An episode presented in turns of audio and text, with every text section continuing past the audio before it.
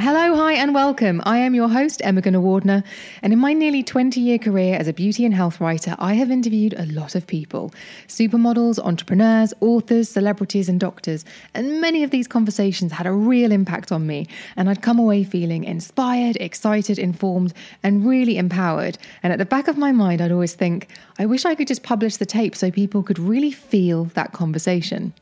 Well, on this podcast, you get to feel the conversation.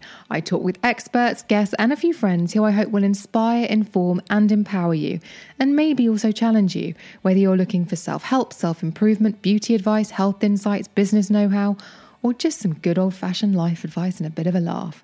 It's all here. Welcome to the show. Ah, what a treat this is. Here we are again with Ruth Crilly, writer, blogger, entrepreneur, and my friend.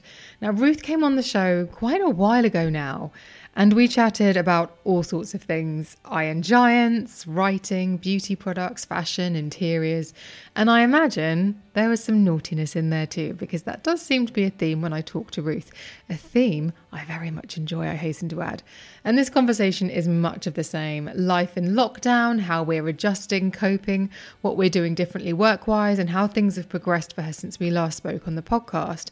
And things have progressed quite a lot because Ruth, not content with running her hugely successful website A Model Recommends, being a mother to two children and writing and creating some of my absolute favourite Instagram posts, decided to create an app. Yes, an app. So, the Night Feed is an interactive app designed to keep nursing mums company during those long, lonely night feeds. But because Ruth created it, it genuinely is bursting with not only helpful features written by her and a whole host of experts, but really is like having that friend right by your side who says all the right things when you need them to say them. And I know this because even though I am not a nursing mother, I have navigated my way around the app and have felt firsthand Ruth's calming hand on my shoulder. What a lovely idea, eh? What a brilliant app. There we go. It's just I think it's genius, but there we are. Anyway, back to this conversation where we discuss how you know whether a beauty product is decent or not, what it's like to build something from nothing, and I mean literally nothing. Um, we go on a bit of a tangent about um, hair loss and a current protocol I'm using, and there are some other major segues in between. Too many to mention. I would just enjoy the show if I if I were you. Ruth is legitimately one of my favourite writers, but she's also a joy to talk to too. In fact, one of my last big nights out before lockdown was to a Caroline Hirons event and I sat next to Ruth for a lot of the evening. And thankfully, that was caught on video. One of Caroline's blogs, I think it's the one where she goes and sees Oprah in New York, a snippet of Ruth and I hanging out with a few others was caught on camera at least. And I actually caught myself replaying that clip over repeatedly uh, last week just to remind myself what it was like to hang out with mates in person. Because maybe, like some of you, it feels sadly a little bit like too distant a memory right now. So it was utterly joyous, pleasing, fun, and wonderful to chat to my mate, chat to Ruth on video call, and record this episode of the podcast for you. I really hope you enjoy it. It's Ruth Crilly on The Emma Guns Show.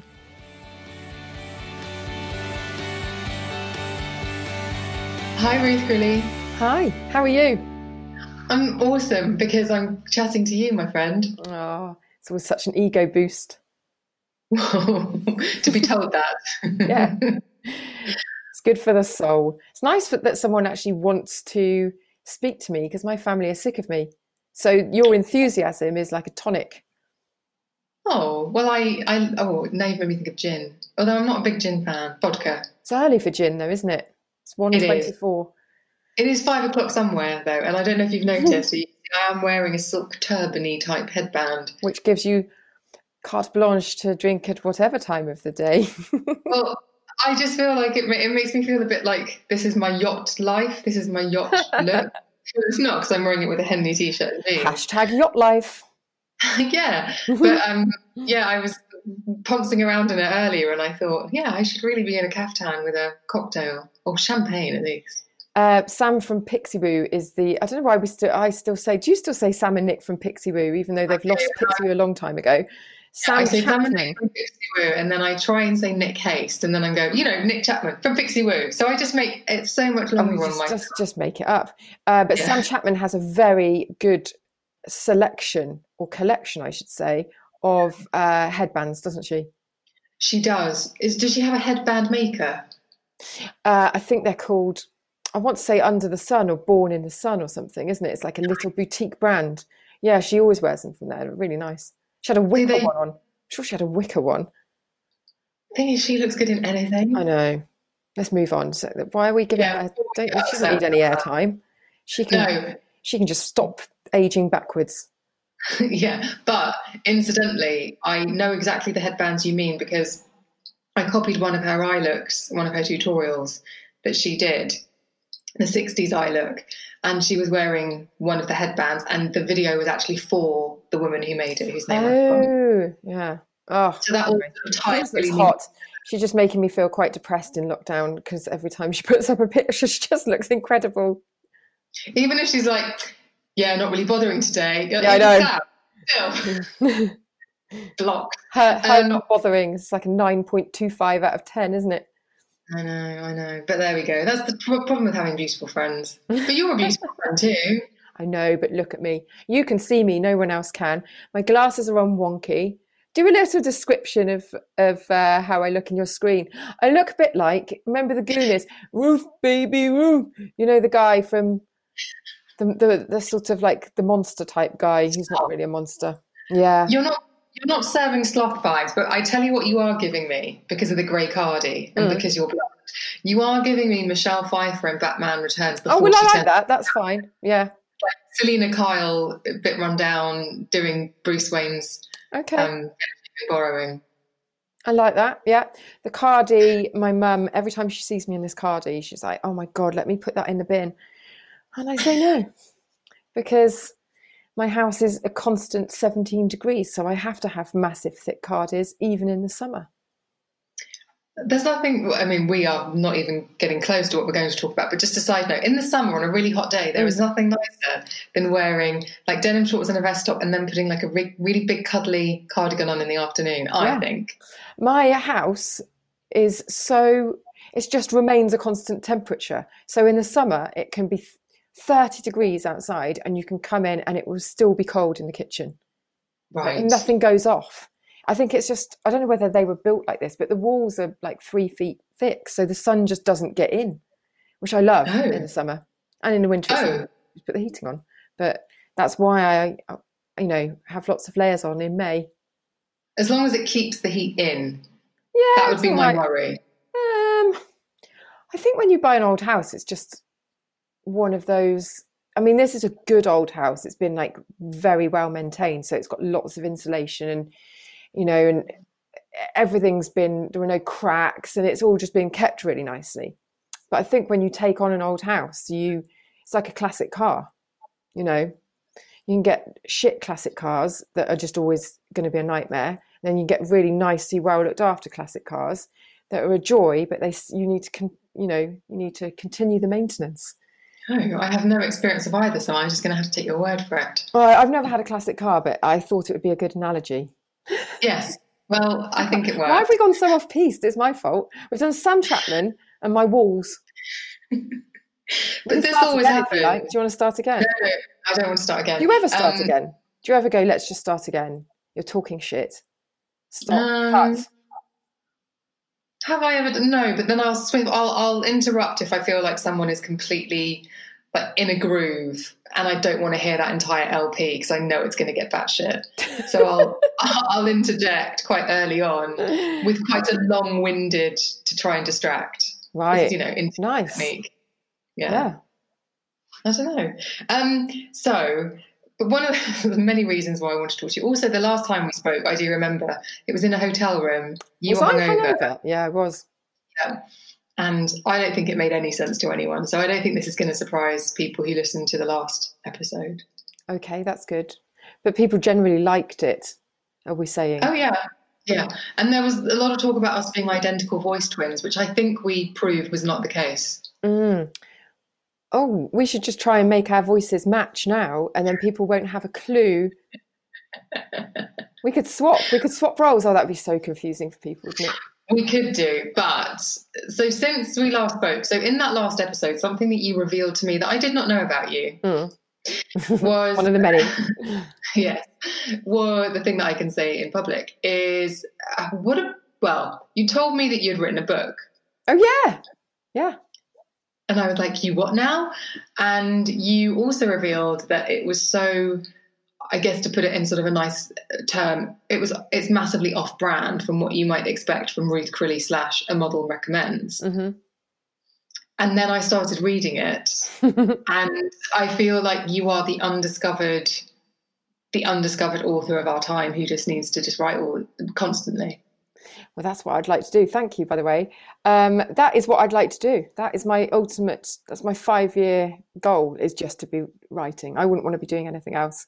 I, I sit down every morning, and that's why my blog gets so much of my time because I just love writing. I don't particularly like being on camera that much, really, but that's what I fell into. Mm. Um, you know, when I was 20, and that, and I was sort of good at it, and so that's what I sort of complements what I do on the blog.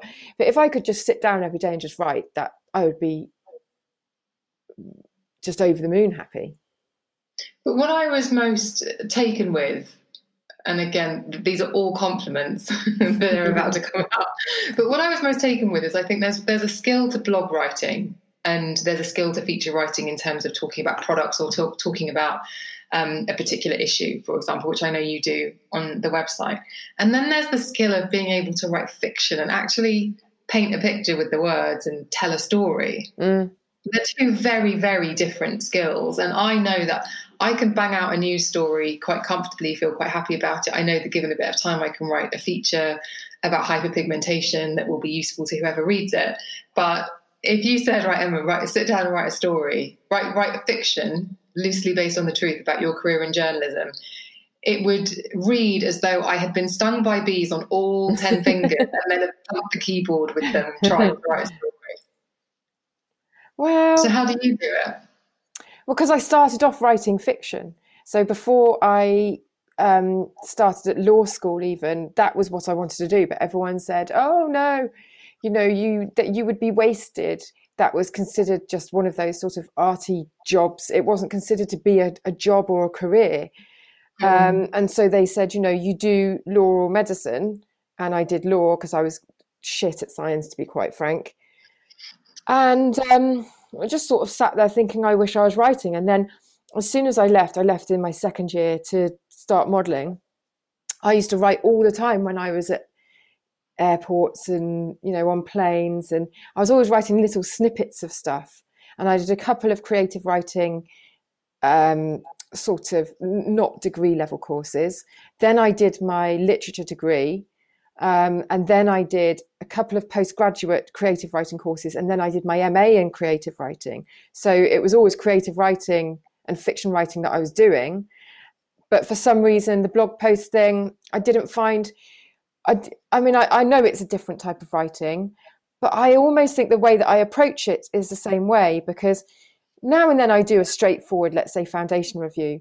But if you look at what's gone up in the last couple of weeks, most of it is sort of fictional. I mean, it's about myself. There's something about my nipples. There's something about PMT, but it's embellished. Uh, it's not embellished. I mean, it's completely based on the truth of my life, but it's embellished to the degree that a fiction writer would would do it. You know, I make it into an enjoyable piece of writing. It's not just mm. autobiographical. It's there to entertain. And so I think mm. a lot of what I do write on the blog is it's not fictional, but it has that sort of joie de vivre about it that you get in hmm. fiction. So when you were writing and we were talking about writing in airports, I really like the idea of like seeing you sitting writing uh, on a laptop or in an, in an A4 notepad. Oh, this is pre pre electronics. Well, it's not pre electronics, but I mean, I never used to take I never used to take a laptop around with me. It was all paper because you know for the OU and stuff, it was all you submitted your stuff still on on paper. You posted it um, with a cover cover form, and it wasn't until I got to my no, my MA still was submitted um, on paper too. I think you had to type. You did have to type your submissions, yeah, but you had to print them out and post them. So I was just there with. I've got so many notebooks. I mean, I've got shelves and shelves full of my. I used to have Collins diaries, page per day, and I used to write something every day, and I used to fill the page. So I've always sort of practiced daily writing, although since having kids, it's not been so much. But I've got like millions of partial novels and ideas for novels and half novels and almost finished novels and loads of stuff lying around. Treasure was a lot of was it was it about escapism or was it about or or could it also be about just creating your own world? No, it's always create. It's always been about creating my own world, and I have an idea for. I mean, sometimes it takes me years. sometimes I have an idea for a blog post and it takes me years, but it always niggles at the back of my head, and I, I have this sort of uh, little idea, and it might not even be a whole story. It might. It might just be a little picture that I want to paint for someone, and I until I write it down, until it's I've offloaded it onto paper, uh, it just stays there in my head and and swims around. So I think I, have just always had that. I had that when I was little as well. Mm. Do you have um do you have that thing where you've got a little idea and you go to sit down and write it and it's just not it's not ripe enough yet and you and you and you're able to go that idea is not ready yet. I'm going to. oh yeah, totally. I think if anything, I'm too harsh a critic, and that stops me from. It's like I, am almost too uptight. Um, so lots of stuff doesn't ever go out. I mean, the, amount of drafts in my blogs, just because I, you know, I double guess myself and it's not double guessing, is it? Whatever the phrase second is, guess. second guess, second guess, and I second guess what people might think of it, and I worry that something might offend somebody or somebody, you know. Uh, I think when I'm just writing about myself, I've written about so many things that are so embarrassing. Like the time I almost sat back on a shower attachment that was sticking out of someone's bath, and it honestly. So I write, I wrote a whole post about, you know, when people go to hospital and they have to have things retrieved yeah. and everyone's always like oh yeah like like you could fall on a cucumber. And i wrote a whole post about well what if it's true? Because i almost slipped in that person's bath and it almost i mean it was almost a serious internal injury. And if i'd gone in they'd have been like oh yeah really? Like you just fell on it and it slipped up. And i it suddenly gave me this whole other viewpoint of of all these people that have had like you know, their knobs sucked down hoovers. what if you were just hoovering naked, you turned it the other way to get something out, and it sucked your knob down the hose? I don't have a knob, just want to make that clear because it, that makes it sound like I have a knob. Um, but you know, uh, I don't know. There's just all these stupid ideas in my head, and and I need to write them down, and and some of them make it into the public domain. I don't think pension time. Pardon? Like, oh, I'm hoping that you know if you're going to back onto a shower head, mm. that the clenching mechanism. Yeah, I mean, it didn't get so, it didn't get so near that I had to clench, but it just as it as I slipped, I thought, Jesus, that could have that could have entered, and not through the comfortable one either. Oh gosh. um, no, I, I, a couple of minutes ago, I was definitely up to speed in what you were saying. I enjoyed the fact that you said not the comfortable one. not the comfy. Kevin, yeah, if you've ever watched the Kevin Smith movie, I think he talks about the uncomfortable one as being uh, like something about the back of a VW, which I now can't remember anyway.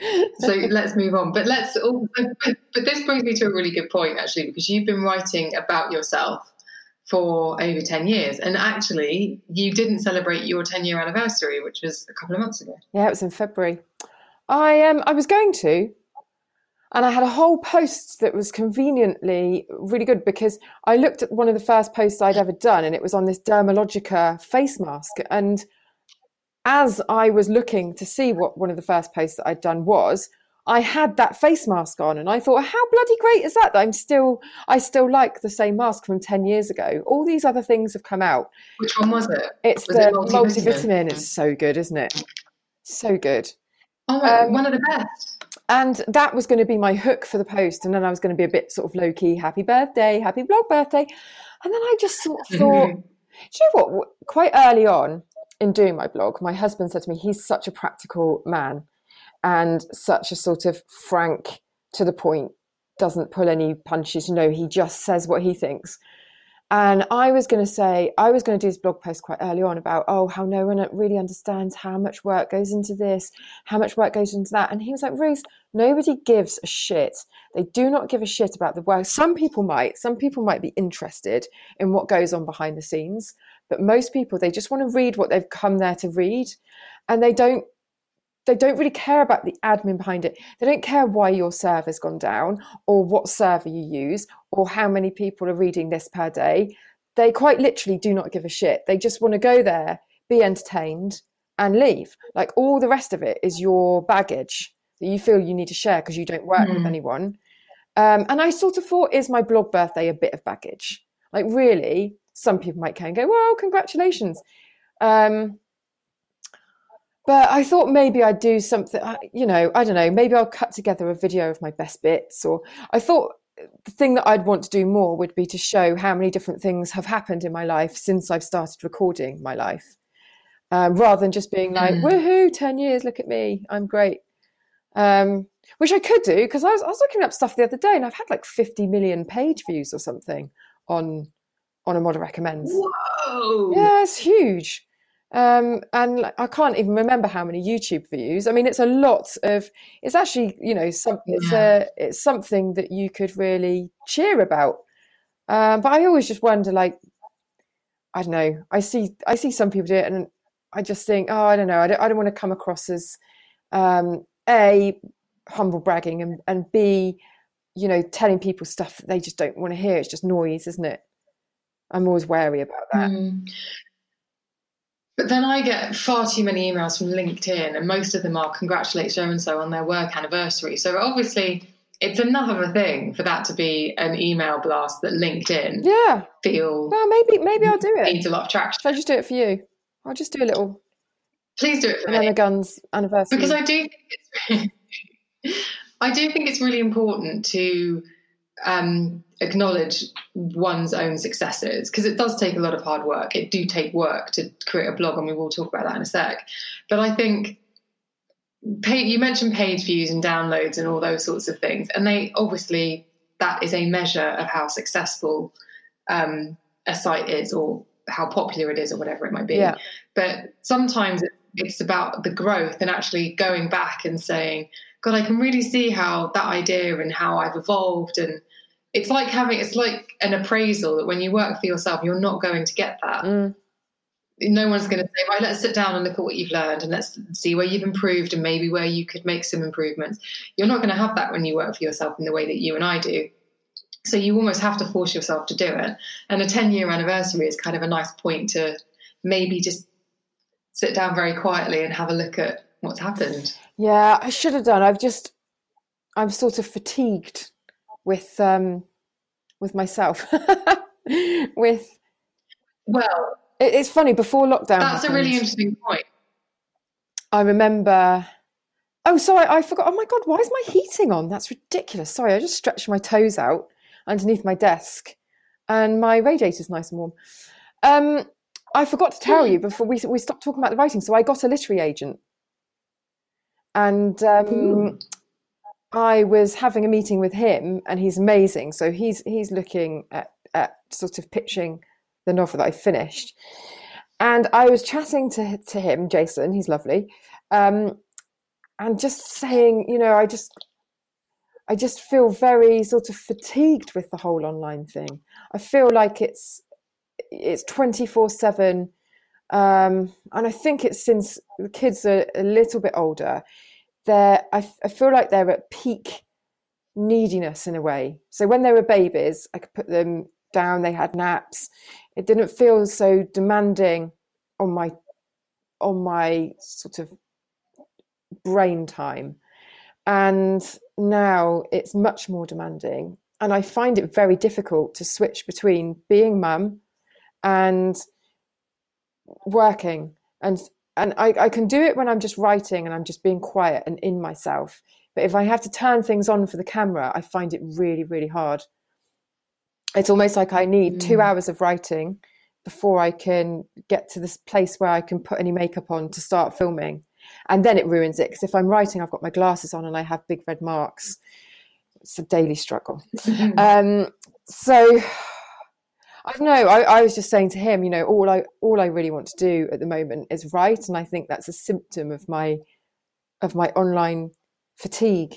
But then I do stuff on Instagram that mm. I just mm. enjoy. Like I do something really stupid, and people like it, and I and and I enjoy doing that. You know, so oh, it's just the the constant nature of it. It feels like churning, you know, churning stuff out for lots of different platforms, and I never want to feel like I'm churning. You know, that was always my thing. If I ever mm. feel like I'm just churning, I remember when I was doing my blog and I was doing a post a day, and um, right at the beginning when blogs just went absolutely huge and it was just getting you know like a million page views a month and stuff and i remember feeling like i've got to keep up this pace and then i stopped and i was like i am that is churning you're churning stuff out there and that is not what you wanted to do because it's just product reviews it's like a which is you know it's fine but i felt like i was just becoming a sort of pr um, pinboard for what was what was out and what was new and racing to get content. But it's really out. seductive, isn't it? Mm-hmm. But the thing is, is you write a review, and if you've got a website like yours and it gets a lot of traction and generates a lot of sales, you get a lot of interest, and brands like, oh, could you do the same for mm. this product? And we'd really like you to try that. And so it's really seductive because actually what happens is suddenly people are like please have more of these really nice things try them and tell people that you like them and it's quite hard i think to I, I, think that's a it's obviously it sounds like a really lovely position to be in and it is but there's there's a cost there isn't there of like you just have to keep churning have to keep right you've yeah. reviewed that thing now i need to review that well thing. that's why i sort of stopped and now a lot of my posts are i tell you what for for things to get to the top of my pile now, to, to they have to float float through all of those layers of noise and stuff, and they really have to give me something to write about. So whether it's the price point, the fact that it's so amazing at that price point, or it's something really new, or I don't know, it has to. As I'm using something, it has to inspire the blog post starts popping up in my head, and I can think of so many things I want to say about it. And then I know that I there's a real genuine love that's it's you know that's inspired this sort of spark of creativity and then I know that it's something I want to write about. But those things are sort of few and far between. So I couldn't I don't think I could churn now even if I wanted to because I think you you sort of start to see it all, don't you? And you can't use it's impossible for one head to use so many beauty products in a year. So I find that I don't use so much stuff either. For something to really grab my attention, it has to be quite spectacular now, which I and I like that because I don't feel so much pressure to, you know, I write much more about mm. life and stupid stuff rather than before it might have been sort of 90% beauty. I'd say it's quite an equal split now between writing about beauty and what what is the um, what are things recently that have stood out to you because i would be really interested because since we've been in lockdown i have had a lot more time as a lot of people have and i'm playing with beauty products yeah, again it's just something I've, I've sort of but don't you find had cut out of not i find that say i've got five mascaras new launch mascaras. Mascaras is a bad example because that's so personal, isn't it? I always hate mascaras that other people like.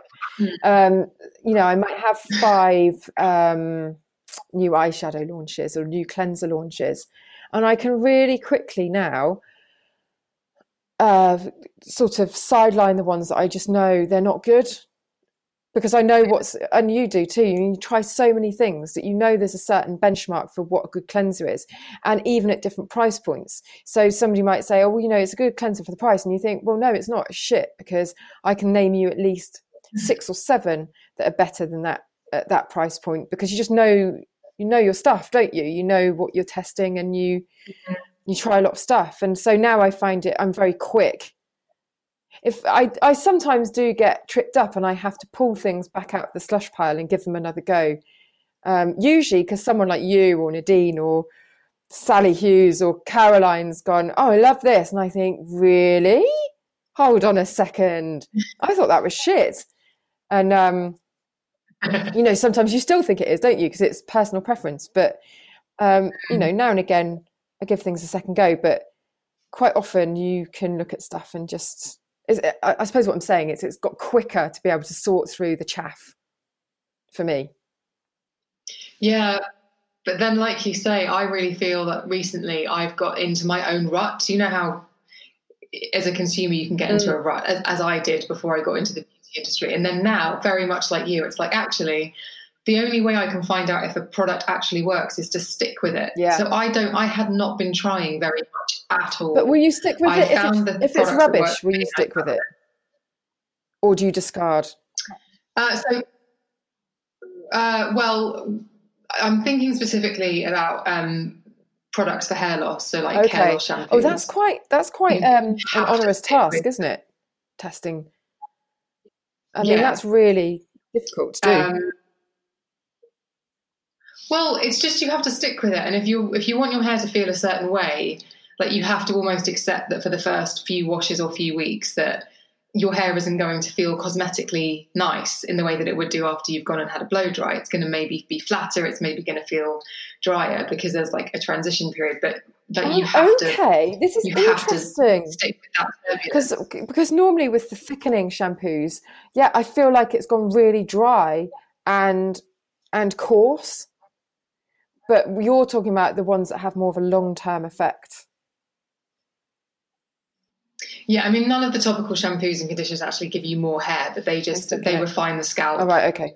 And uh, yeah, so they give yeah, so but it's so just, they don't stimulate they don't like stimulate a, follicles or anything like that. They they can't they can't increase output.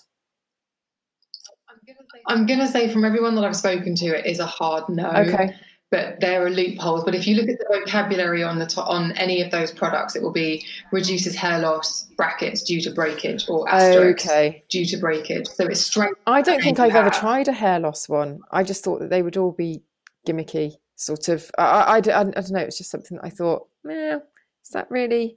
Have you ever? Have you ever? Yeah, hair? after both kids, I had uh, it all fell out around the hairline, and I had like a lion's thing. But I think it's it's pretty much come back. So it never i just sort of had i don't know it was so short lived on the scale of things that it mm. never really bothered me for long enough a lot of people sent me hair loss stuff um, but interestingly it was i found it really daunting thinking about well how the hell do i measure the results of these i know what i'm doing with my skin i can kind of look at it and gauge what's mm. going on but i just found it very daunting the idea of trying to quantify qualify what what had gone on with my hair yeah i think unless you've been into a clinic and you've had them take the the pictures of your mm. scalp with that special camera and then you go back six months so is that later, what you've been doing i think it's really hard and you just I haven't with this. I've actually had a, I've just had a consultation, a video consultation two weeks ago with Anabel Kingsley, which was fascinating. And I started the protocol yesterday.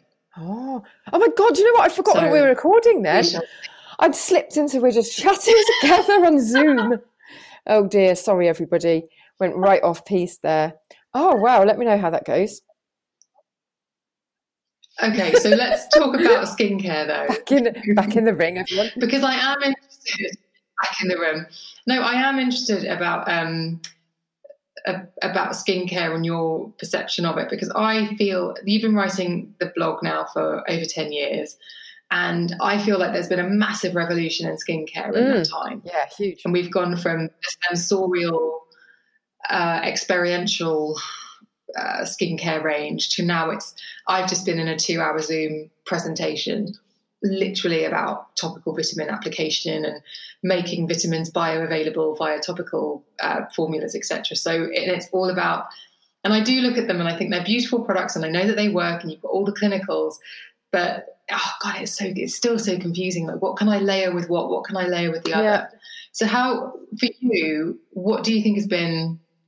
How do you think it has all evolved, and do you think it is for the better for the consumer? I think it's for the better for the consumer, but my I have to do a reality check um, on an almost daily basis because I get really into, I get really wound up about stuff in skincare and I get really wound up about messages that people are putting out about their brands.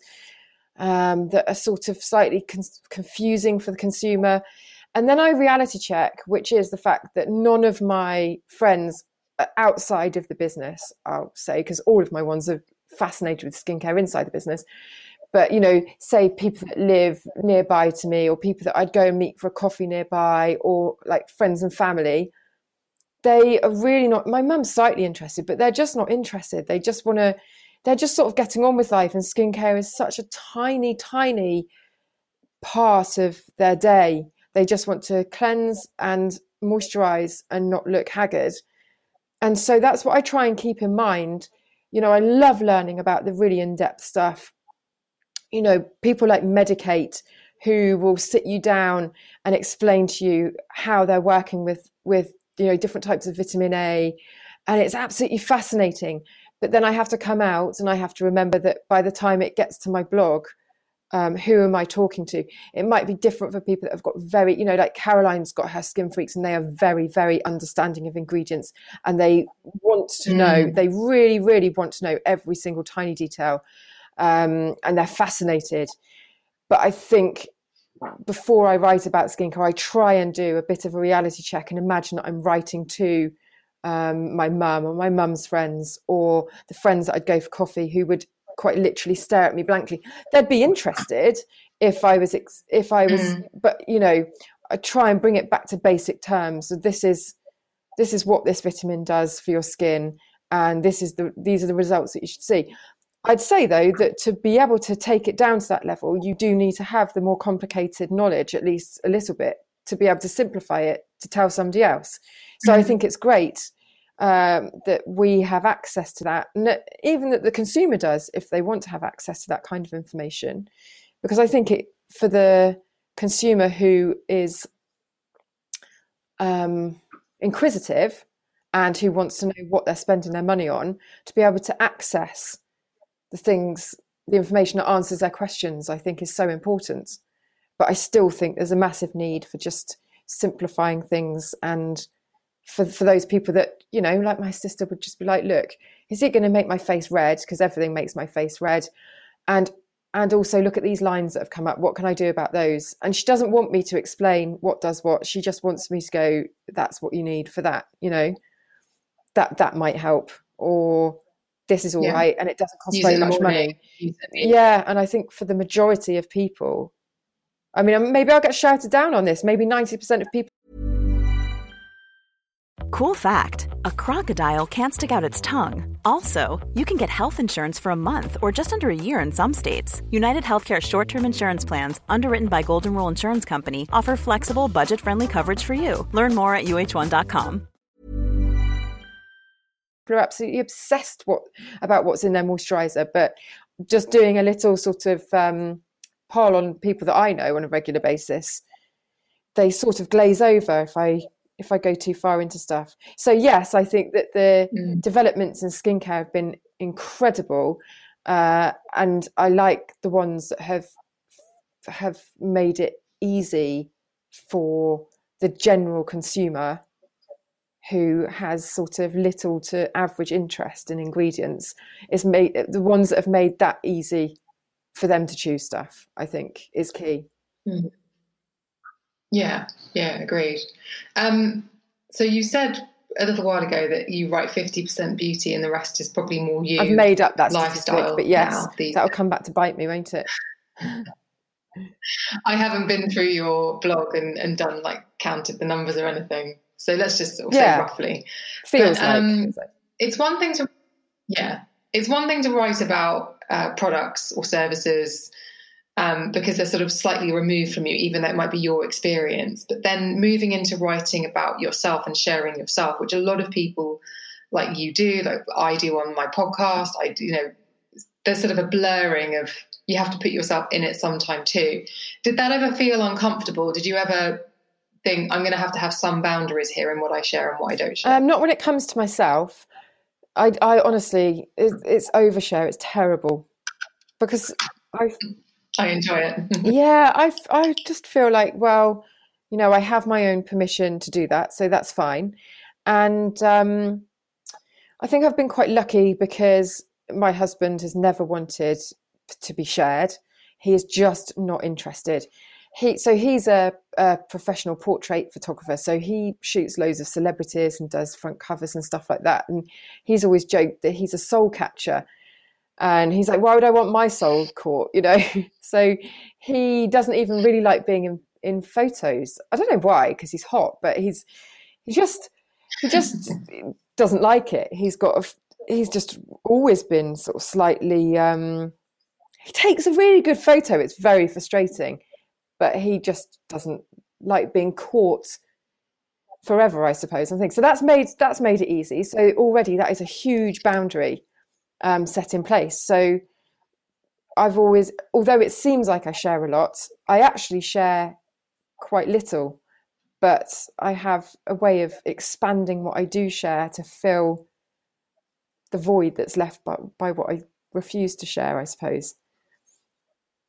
I feel like when your house is made into the museum of model recommends, which obviously there'll be like the lost archive room. Oh my god! Just be loads of beautiful pictures of your husband. Oh, can you imagine? It was really funny. My mum sent me some pictures because Lily Pebbles tagged me in um, the first picture of of you together as a couple. And then she yeah. messaged me and said, "Oh God, sorry, I forgot. You never share anything." And um, and that, but my mum had sent me all these pictures, and I was really tempted. And then I just thought, oh, I don't know. I quite like keeping huge parts of my life quite private because I, I, you know, I do, I do share quite a lot, but um, I've stopped really sharing so much even about the kids. The kids that started when I wasn't ever going to share anything about the kids, but uh, I had Angelica and I had really put a model recommends on the back burner for a few months just while I, you know, got used to being a new mum. And so I'd started a new blog, which was called The Uphill. And I was writing about being a mum for that. And it's impossible to write about being a mum without writing about the kid that you're mumming. And um, so mm. quite soon, and I really enjoyed writing about being a mum, it slipped into talking about her on a monthly basis. And when she was a baby and a toddler, I thought, you know, that's fine. That's absolutely no problem at all because she didn't seem like her own little person yet. But then as she's as they've both got a bit older, it's just felt like too much of an invasion of that. They do such cute things. And I could be like, oh my God, look what they've done now, look what they've done now. But I just share the the odd, quite rare little insight for the people that followed me since the beginning because um, they just love it so much. Mm. But I don't, I don't even really show their faces anymore. I don't think you might get an odd one from the distance every now and again, but um, yeah. So that's sort of closed in a little bit, I suppose, mm. as they've got older.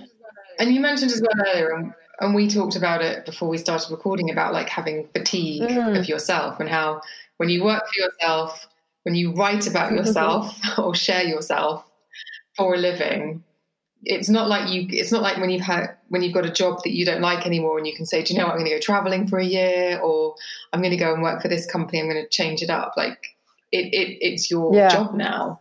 Um, so what what happens when you reach a point where you get a bit sick of yourself? Because i've definitely felt that.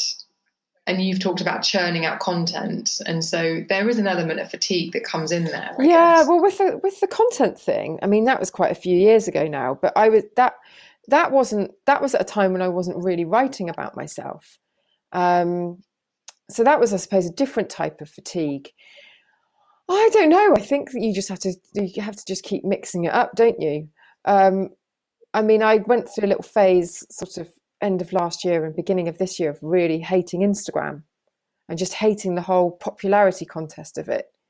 And so I stepped away a little mm-hmm. bit from that.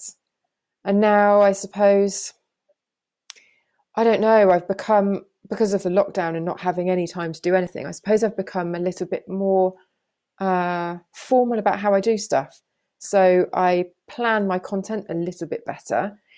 And that's made it easier because I don't I suppose if you don't plan anything, you're like, what am I going to do today? What am I going to do at the Colosseum to entertain the hordes? you can start to feel a bit like you're, um, I don't know, like performing for the sake of it. And, and I think sometimes you can, mm-hmm. it, it forces you to put a bit too much of yourself out there and maybe you're not comfortable with that and that's when i think that you get fatigued so i would say that the answer to being fatigued is organization and and a bit more separation of you know what's a job and what's you you know and if you have to just treat it as a, a bit more of a job for a few weeks or for a few months you know maybe you just do more beauty reviews or you're a bit stricter about what you put out there. I mean because i think the more that you share the more you you just get sick yeah you get sick of yourself you know? And and it's a bit you can feel a bit mm. i am i am. Oh hey here's me again. And i think naturally i'm not like that as a person really. I don't believe it or not um, thrive that well on on lots of attention or unwanted attention. Um, so I think that there's an art to being online and being able to step step away from yourself or step away from using yourself mm-hmm. as your your job. You know. And you really you you shifted it up quite a few gears. Um, was it last year, or the year before? Because you decided, I know, oh, I will create an app. Yeah, I know. Sometimes I just wonder about myself. And I thought when you said, when you said, I thought I'm so impressed. She's such a tech whiz. Look at her with her app. She's gonna be on her yacht soon. Not, not quite yet. Um, yeah. So the night feed. Uh, so I'm just relaunching it actually. Not that it's been anywhere, but basically, it's been a huge learning curve, mainly because I know nothing about building apps. But um, had it built the first time and wasn't a great relationship with with the people that I used to build the app. Um, I think I needed a lot more hand holding than than they were probably right. expecting, and also they weren't set up to handhold because I didn't realize that they farmed the work out to other countries to sort of get it done. And so it emerged towards the end that um, that's why there was quite a lot of breakdown in communication stuff. Anyway, it's boring. But to cut a long story short, I've pretty much paid to have it completely rebuilt. So it's a completely it's not a completely different app. It still does the same thing, but it just functions differently and it looks different. And so I'm currently relaunching that um, for new mums who are feeding their babies in the night, whether bottle or breast. so, what's the what can someone visiting the Night Feed app find there? What's and why? What was the germ that made you decide I need to create this? I when I like was feeding Ted, uh, I found it a lot more difficult being up in the night than I did with Angelica, and I think it was because I really had this sensation that everybody else was asleep and it wasn't resentment that I felt. I just, oh God, you're just so tired. You're just so, I can't explain the level of tiredness because it's sort of like having jet lag. You know, when you're that jet lag that you just want to die and then your alarm goes off and you you absolutely have to get on the tube to go to a meeting and, and it's just the most terrible thing it's kind mm-hmm. of like mm-hmm. that but it happens sort of every two or three hours during the night and i just thought wouldn't it be amazing if there was i felt really quite alone and isolated and it felt like no one else was doing what i had to do and i thought wouldn't it be great if there was somewhere where i could go now? Because i was continually just going on instagram going on the daily mail sidebar of shame and then um, back on instagram maybe twitter to see if anyone had posted anything since the last time i looked. And um, you know there was never anything to to sort of amuse me. And so I had this idea what if there was a continuous feed of content that was coming from uh, mums who awake feeding? And I thought, oh, what a pun, the night feed. and uh, so it was born. It was born from that, but that was too logistically crazy to do. So um, basically, if you go to the app, you'll open it, and it will come up with the main feed page, which doesn't have something every minute, but it will have something new pretty much every day. And it's really amazing articles written by experts um, or written by normal mums who just want to write. And uh, it's just people that are all in the same boat. So it makes you feel very much included in a group.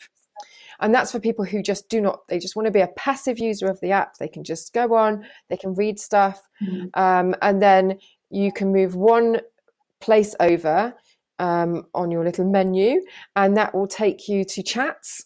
So there are different chat rooms. There's one for feeding, one for teething, one for sleeping. Um, there were the expert Q and A's. So we have the sleep nanny on, who is amazing at solving sleep quandaries. Um, Yeah, there's Oh, wow. uh, the physio mum who is a women's health physiotherapist. So she deals with like pelvic floor issues and stuff like that. She comes on, writes amazing articles. And then we've got uh, sleep sounds, so white noise to get babies back to sleep. And it works on adults as well. And then a feed timer. So it records which boob you last fed on because you can never remember. Um, the amount of time that you fed for, or if you're bottle feeding, you can record the amount that the baby had and the time that the baby was fed. So Mm. it's basically four different things in one for three ninety nine, one off. Everyone's always like, "Oh, but do you have to subscribe?" And I'm like, "No, it's just one off. You can pay like three times that for just for sleep sounds." Yes. Um, did you ever go down the the um, because you and I spoke at a dinner and it might have been champagne fuel, but you were like, "I'm going to Oh, do yeah. ASMR." No, I haven't recorded that yet. Uh, I could do though, couldn't I? What should I do? Like you should. lick towels or something close to a microphone. Well, I thought you were going to tell stories, and I think this. I, I think it might have been that um, oh overnight. yes, yes, I was. Yeah, I Clarence. do. I was quite remember? drunk when I said that. and you and you were like, "I'm going to tell a sleep story about the laundry bar." I could do. I could do About how there's a ASMR with dirty sock in AMR. Oh, oh, Well, that was the idea I gave you. I don't know if you remember. You were like, Copyright, "What do I call it?" And I said, "Well, just yeah, sorry.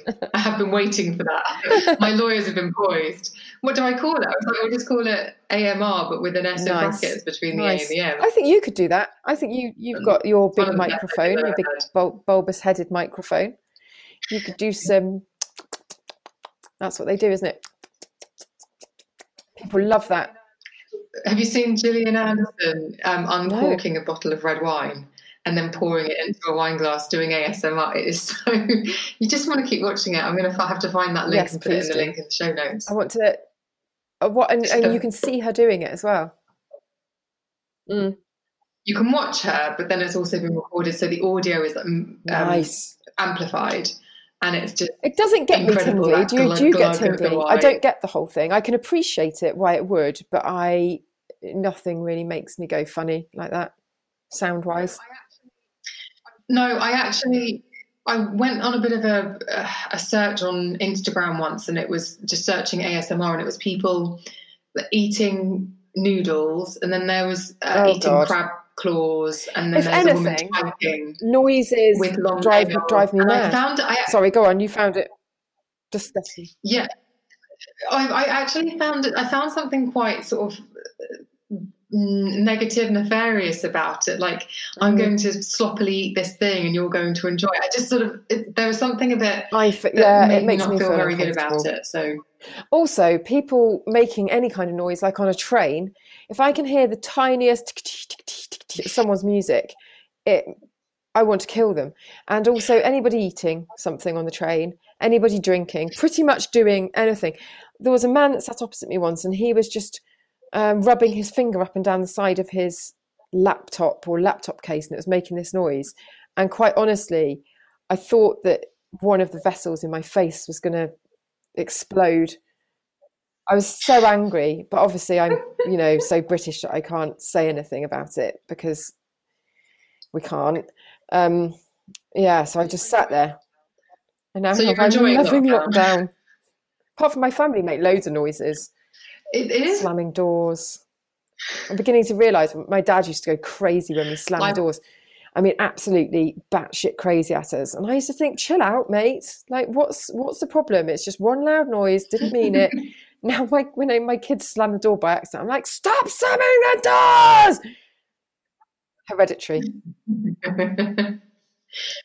yeah, we all turn into our folks. So just going back to the night feed app, because obviously I there's very little I can I think I can get until I uh, record my. ASMR. Yes, please. Yeah, or I'll Yeah. submit some to you for approval. I, I'll write a sleep story about the Yes, laundry okay. basket. I'll steal your idea and then send it to you and see see how we get on. But um, so how? I mean, obviously it's been reimagined or it's been revamped, and like if if someone's listening to this and they're thinking, I do feel quite alone actually in the middle of the night, I've got a young baby too, or I'm not sleeping very well, and I really feel like this resource is here. What, I mean, does it feel like a warm hug from people who are going through? I think so. I feel warm. I mean, I'm not in that stage anymore, but I quite regularly go on um, just to check that everything's going well, and obviously stuff like that because I'm maintaining it. And I feel warm just reading what people are chatting to each other. It gives me a really lovely feeling inside, mm. and I mm. don't think that that's because it's a sort of pride thing. Oh, look at people using my app. I mean, there might be a degree of that because it has been absolutely soul sapping. Um, and so it's lovely to see it sort of working and to see people appreciating it. But more, I see people helping each other. And someone asks a question, and six people reply with, you know, immediately with what they think about it. And, you know, oh, don't worry, that happened to me. And it just really makes me think, God, you know, why didn't I get my act together and get this out when I had my second baby? Because it would have been amazing. But it's an awful lot of hard work, and one can assume that if you know you've got a one of the biggest beauty blogs around, that you know any business idea that you have that has anything to do with online is just going to that everything oh God, no. you touch is going no, to turn to gold. Not. But I think it's uh, it's a different it's a different market, and you know there there are a number of people that I'm sure buy it because they see me talking about it on my platforms. Um, but it's a whole other business venture, and it's actually been quite a massive learning curve for me because it's not really been something that I can put my face behind um, because it's not that type of thing. People don't want to see my my face is sort of irrelevant to how the app functions or what the app's about. So although I can go online and say, hey, you know, this is my app and it does this and it'd be so brilliant and, you know, gift it to your friends, gift it to your friend that's having a baby. Um, I can say that, but it doesn't really have the same impact as, as if I'd maybe launched a face cream or a lipstick mm-hmm. or something, a pair of shorts, I don't know, mm-hmm. or a, a, lamp, anything, uh, anything that would sort of be directly relevant to my life now. I mean, maybe it'd be different if I was sat there with a newborn and I was talking about it. Perhaps that would be different. But um, no, it, it, it's it's hard. It's a whole separate business, and I'm sort of learning what it's like to be a brand. You know, starting from the the ground up. It's hard. It takes mm. a lot mm. of resources of all types. But do you think actually that's quite a nice thing to be happening now? To be going through a steep learning curve? Because inevitably you'll come out of it having learned some valuable lessons and hope you know you might be able to pass on some of that knowledge to someone else. And i know learning curves are, can feel like absolute torture when you're going through it particularly if it doesn't feel like there's ever an end in sight but there is always going to be an end in sight and there will always yes. be a lesson learned. Now that you put it like that i think so. I have a tendency to slip into a negative place with it because it is such hard work and i just think what the hell am i doing? I've got two young kids I already have a model recommends, which is a, a more than a full time job. And why have I given myself this? It's like I have mm. some kind of illness where I can't stop putting things on my pile. It's almost like that's how I thrive. I always thought that was how I thrived. Throve? Thrived. What's it? Thriven? That's always how I've thriven. Um, I don't know. But in the last sort of, I suppose in the last year, I've thought, oh, really? I wonder if life's too short. Am I that type of person? Uh, I wonder if life is actually ultimately too short to be stressing. You know, like why why give yourself more stress than you need? Um, and and also I've just had this in the last year this sort of burning desire just to really, you know, sit down every day and, and write more. And doing the night feed has stopped me from being able to do that. So it's been a bit the poor old night feed. I mean, honestly, it gets kicked kicked by me on a daily basis, uh, sort of in an imaginary way. I have my little night feed sack that I kick um, because it it does take up so much of my energy. But then I see people using it, and I look at it, and I'm really proud of it. So, um, hold on, my screen's gone off. Can you see me? Did I go then? Um, I can. So, so yeah, it's a difficult one. But I suppose what I'm trying to say, I mean, the, the thing is, the app itself is amazing, but behind the scenes, I'm doing the very thing that I said not to do, which is like people don't give a shit about your behind the scenes. But um, behind the scenes, I I do feel as though this one is is a difficult one. It's hard, you know. It's a it's a real Mhm. balancing act. But you're right. There's always light at the end of the tunnel. It's just, I suppose, it had been a long time since I'd been in a very long tunnel, and this is. Uh, uh, I suppose also my long tunnel before only needed me to propel it, through, you know, to propel myself through it, and I, I could work as many hours as I wanted to, Mm. and I saw a direct uh, benefit. You know, the more I worked, the better things went. Whereas I feel like when you're building something from the ground up, that your personality isn't propelling, but actually it's money and Mm. resources that are propelling it. It's a very different, quite scary and different venture. Yes, I'm just going to put this out there though, because th- th- this I've noticed in the last 18 months is something that has become quite a good barometer for me.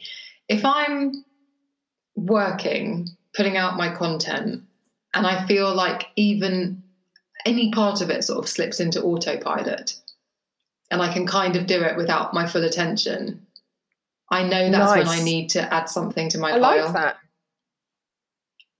and so yeah because if i feel like i'm not even really uh, yeah i did a podcast edit boom boom you know intro music outro music upload if i feel like that about it something's missing so i'm doing something Yeah, wrong that's like true. i'm not challenging That's myself true. somewhere so yet i think on every day when i feel like it's difficult or i feel like i'm bashing my head against a brick wall i crave Yeah. it to be that easy Maybe it's a maybe it's a personality You know what I type, mean?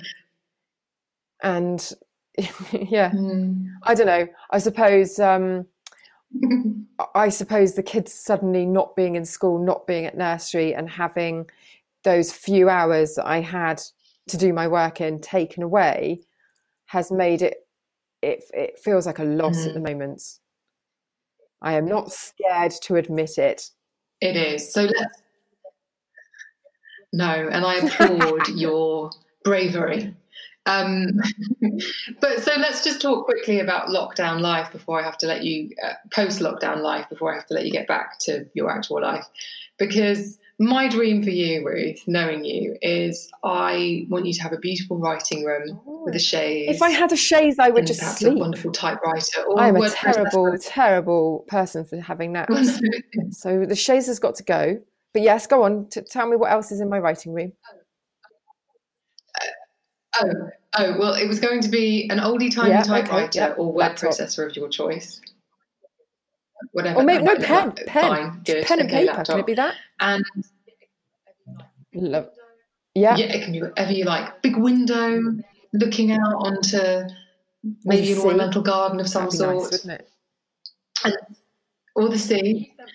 But so you sent me your book, which I have on my Kindle, but because it's not a, not to be technical, Yeah, because it's not not formatted, it's tiny, so I've almost sent myself blind. But I think I got three chapters in and called you and said, It is an outrage that you are not writing books like this full time because it's proper. I keep wanting to say Irvine Welsh, but I don't know as if I mean that. But that's what keeps coming to my mind when I think about the way that you write, which is probably at odds of what people may think of you from reading a model recommends. But do you think once the night feed has sort of reached cruising altitude and you can maybe stick that on autopilot or have other people maintain it in the way that you are now, do you think that that will be your next focus? Is right? How So if I wasn't doing night feed, books? then I would be I would be doing a model recommends and I would be writing and I'd be splitting my time between the two things. Um, but at the, yeah, so so one has to give for the other one to come in. Really, otherwise it's just not it's just not grown up. You know, I have to see I have to see my uh, investments safe, I suppose. Otherwise, it's just too much too much time and too much Mm. money that's gone into the night feed not to look after it properly. and also I do think it's it's brilliant. pipe my own pipe there, um, but you know it's. But you No, no, no, I wouldn't. Shoddy product. Uh, so, so it, it does need my due consideration, and and I think it does need my enthusiasm. Uh, I, I don't think it's something that I can just sort of park and ever put on autopilot completely. Um, but I think that once this initial push is done and it's sort of out there properly, I, I suppose I didn't realize how much marketing brands have to do to get to get something into the to the public eye. Um, and and I just kind of thought, oh, okay, well, you know, I've got however many readers, however many followers on Instagram. Proportion of those must be having babies. Wham bam, thank you, man, ma'am, man. I kind of been like Alan Partridge on this podcast with my my propisms. Um, and you know, I just I sort of just thought the marketing part of it, well, that takes care of itself. If there's one thing that I've got, it's a platform to to, to do that on. So I never really considered that to be an issue.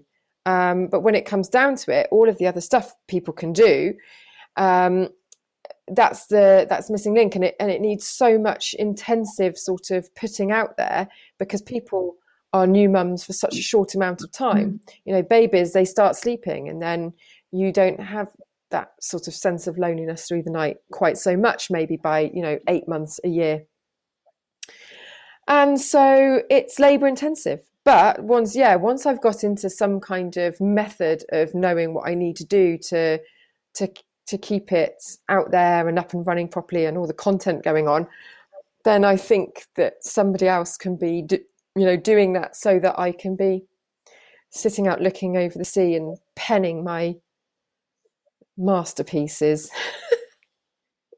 my crazy masterpieces Which they will be. Actually, it made me want to charge up my Kindle and fin- actually finish Mm. the book. I do so much reading for research that I have stopped Yeah. being able to read for I, pleasure. I find it different. Well, and It's also so when you're hard. tired after work, you just sort of think, oh God, I just want to, you know, look on West Elm at side tables and then go to sleep. I feel like you've bigged up my book now and also to yourself, and then you might read a bit more and be really disappointed. Right, we need to sort this mindset of yours out, Ruth. like, You're we can take this me. offline and I can just send you Okay. motivational WhatsApps every morning. well, no, because I just think it's so funny to me to hear you speak like that because I could never write like you.